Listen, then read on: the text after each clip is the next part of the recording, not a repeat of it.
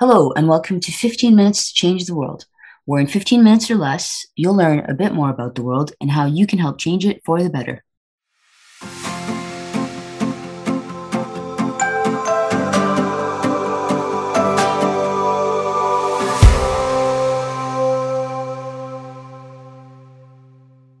My name is Lama Al Safi, and I'm the host of this podcast. Today we're speaking with Tikhala Itaye, the Director of Global Movement Building with Women in Global Health. Tikhala is a human rights lawyer from Malawi who has spent the last 10 years in policy and advocacy movement building work related to sexual reproductive health and rights. She led a regional youth network called AFRIYAN, the African Youth and Adolescent Network, that coordinates youth networks in 21 East and Southern African countries. She served as a board member on the Global Partnership on Maternal, Newborn, and Child Health, and is the former chairperson for the global political movement on women and girls' rights called She Decides. Tikhala joins us remotely from Malawi today. Tikhala, thank you so much uh, for joining us and welcome to the podcast. Hi, Lama. Great to be part of this podcast. Nice to nice to have you with us. So first off, uh, Tikhala, could you tell us a bit about uh, women in global health and the work that you do? Yeah, sure. So firstly, Women in Global Health is a global movement with one of the largest network of women and allies who are really working together to challenge power and privilege for gender equity in health. It started about in 2015, and we've grown to about 50,000, over 50,000 supporters in 90 countries and we have 40 official national chapters in about 36 countries all over the world. The work that we do pretty much looks into enabling women from around the world to engage at national and global levels in policy development and leadership, particularly for women that are underrepresented from lower middle income countries. A lot of the work that we do as Women in Global Health focuses on gender inequity in health, looking at gap in women leadership in the health sector, the gender pay gap, and also looking at ending sexual exploitation, abuse, and harassment in global health. And how has your experience in training as a human rights lawyer shaped the lens through which you do or you frame your global health work? As a human rights lawyer, the work that I've done in, in global health has really given me the urgency to ensure that health is truly recognized and enforced as a human right. As a lawyer itself, I think with just practicing being a lawyer, one of the key things we do is always thinking about we need evidence to make a case. And a lot of the work that we do with Women in Global Health is about advocacy and, and advocating health leaders all over the world to adopt gender policies and gender transformative practices, as well as safe and decent working conditions for women. And some of the key practices is just being a lawyer has helped me look into how do we work with women and frontline health workers that are on the ground at grassroots level in different, uh, in different communities to hear these stories, to understand what is going on on the ground and use that as evidence to make a case to really inform a lot of decision making at a national decision making level. There is a lot of data gap when it comes to the needs of women and girls and, and the work that we've done is really being able to galvanize that evidence at a country level from different women allies and networks. So when I was just sharing earlier on to say that the urgency that I've had in global health, especially being a human rights lawyer, is to, to really enforce that human rights element. We already know that health is internationally recognized as a human right, a basic right that each and every one of us is entitled to, which means that at the core of the advocacy work I do, I want to ensure that decision makers, health leaders, and any other institutions working on health or providing health related services are aware of that legal obligation to provide health needs that are acceptable and affordable and available for all, as well as really providing those kind of underlying determinants of, of health, whether it is health related information, education, gender equality, sanitation, food, housing. So, yeah, in a, in a nutshell, I, I would really tie it down to that kind of element of ensuring that health in all the spaces that we do is a human right that is recognized and enforced. And, and what does gender equity in health look like in, in practice, and, and, why is it so important, um, not just for women and those who identify as women, but for everyone? To me, I would say gender equity really means fairness of treatment. And this is fairness of treatment all across the board. Uh, holistically in, in all kind of the different levels and systems and structures that we work in. This could be looking at equal pay or equal leadership. This could be fairness of treatment when it comes to even accessing healthcare services, providing healthcare services, and contributing to decision making around health policies and practices should all be done with a gender equity lens. And this is important because we live in a world and countries with diverse populations, which means that they are diverse needs that are all contributing to the economic development of our respective countries and the world at large.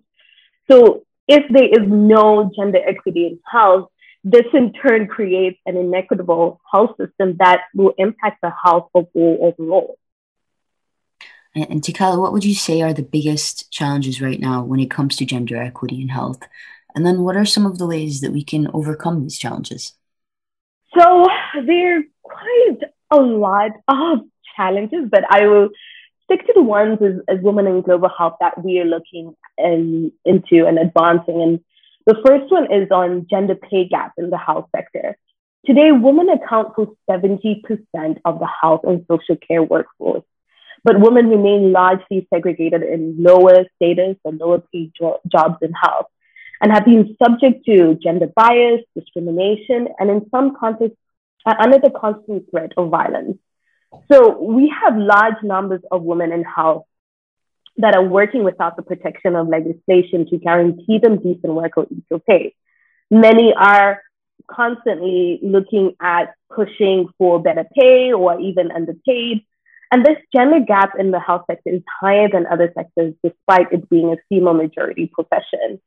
And that's been one of the biggest challenges we've been advancing. And, and some of the, the ways to overcome this has been ensuring that the voices, especially the voices of the frontline health workers or the women working in health and social care workforce, are really speaking out against these issues, uh, getting their stories out there, and using those opportunities to dialogue with different respective health leaders of the institutions, of the countries to really change these practices. Secondly, the workplace um, violence and sexual harassment in, in the health sector has been also a big issue, which is also often hidden. I think as, as women, we, we struggle in, in our different workspaces to speak out on any violence or sexual harassment because we know that sometimes of the power dynamics in these spaces that we fear what is going to happen to our job and the financial security when I report these issues. And as women in global health, we, we have been doing some work in, in calling this out, um, in gathering these stories and, and finding a safe space for women to share what is going on in the different spaces they're working and being, hold, being able to hold different key institutions accountable. And I think that is a key thing of having to overcome some of these challenges. The more we bring them out in the open, the more we call out statements. We've had big statements that have gone out to the World Health Organization, just calling out on different violence and sexual harassment that's happening in different countries and hold, holding them accountable to it. And thirdly, I would say is, is the gap in women leadership, which is such a big piece. And I, I already already mentioned earlier on that there is a lot of gender inequity when it comes to women leadership in the health sector. But you know, politically as well, we've seen the harm that it causes when countries are led by men. If we just look, for example, in what happened in Af- Afghanistan in 2021, when you know, huge kind of political movement led by uh, men, where women and girls were being pushed out of education and jobs and public life. We've also seen the harm where um, the Trump administration had put in place a global gag rule, which affected the reproductive health needs of many women and girls all over the world. Um, COVID 19 responses, majority of the national COVID 19 task forces are led by men, which means that a lot of the resources that we have seen coming in around responding to the COVID 19 pandemic has been diverted away from reproductive maternal health aids for women and girls, all because of not having that diverse representation in these key leadership positions. So yeah, I mean, this in, in a nutshell are like the key challenges. And, and for us, the biggest piece of work to overcome these challenges is to really push through in advocacy, getting these stories out there, getting this key data out there, getting women to speak out on these challenges and being able to present them to key health leaders, decision makers to adopt practices and policies that advance and address these challenges. Tikhala, where and how are you seeing gender equity in health uh, being put into action successfully? So, I would um, like to talk about one initiative that, uh, one of the initiatives that Women in Global Health has been leading with different politically and globally. Um, and this is the Gender Health and Care Workforce Initiative.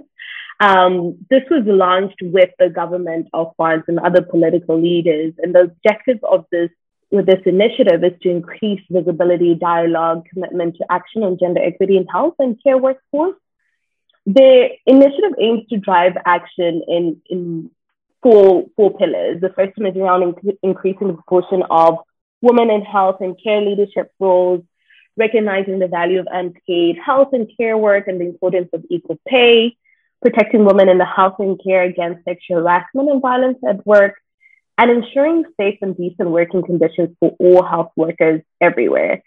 The work that we've been doing under this initiative has really been a movement. We, we also are working with the World Health Organization on this, and we really are mobilizing and galvanizing different member states um, under WHO, the World Health Organization, to really commit and be part of this, this initiative and to commit to align with those four pillars themselves. And, and I think these are one of the initiatives just when it was even launched last year that you really have seen just a pickup of just political will and commitment to really address some of these key issues that we don't normally talk about or look into. So um, I would say for now that you know that has been one of the successful platform and spaces that we have been looking into and an initiative that has really galvanized um, political momentum on addressing some of these key issues.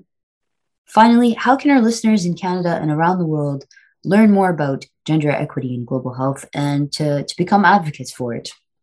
You know, issues of gender inequity are always all around us, whether it's at home, um, in our schools, in our workspaces, um, in our social spaces. And I, I always want to encourage people to say that when you see um, or experience any form of gender inequity, is a matter of letting your story uh, be known to others, sharing those stories or speaking out against any inequity that's happening because I feel that, you know, the more these stories come out, the more change is most likely to happen. So I think the first thing is being, wherever you're being able to speak, stand up and speak out on gender equity in the spaces that you're already at. And, and secondly, feel free to get involved with the work that we're doing in, in Women in Global Health. Um, we're always so keen to work with different um, allies and networks who are interested in the work that we do. Well, thank you so much for uh, taking the time to join us today, Tikhala, and uh, we really enjoyed speaking with you. And thank you very much. This has been really exciting to just share a bit of our work. Thank you. Where can our listeners uh, learn more about uh, your organization? What, what's your website? So you can learn more about our organization by visiting www.womeningh.org. O-R-G. All right, thank you. Um, and thank you to all of our listeners for for tuning in. As always, you can stay up to date on our newest episode of 15 Minutes to Change the World on Spotify, Apple Podcasts, and by visiting care.ca slash podcast.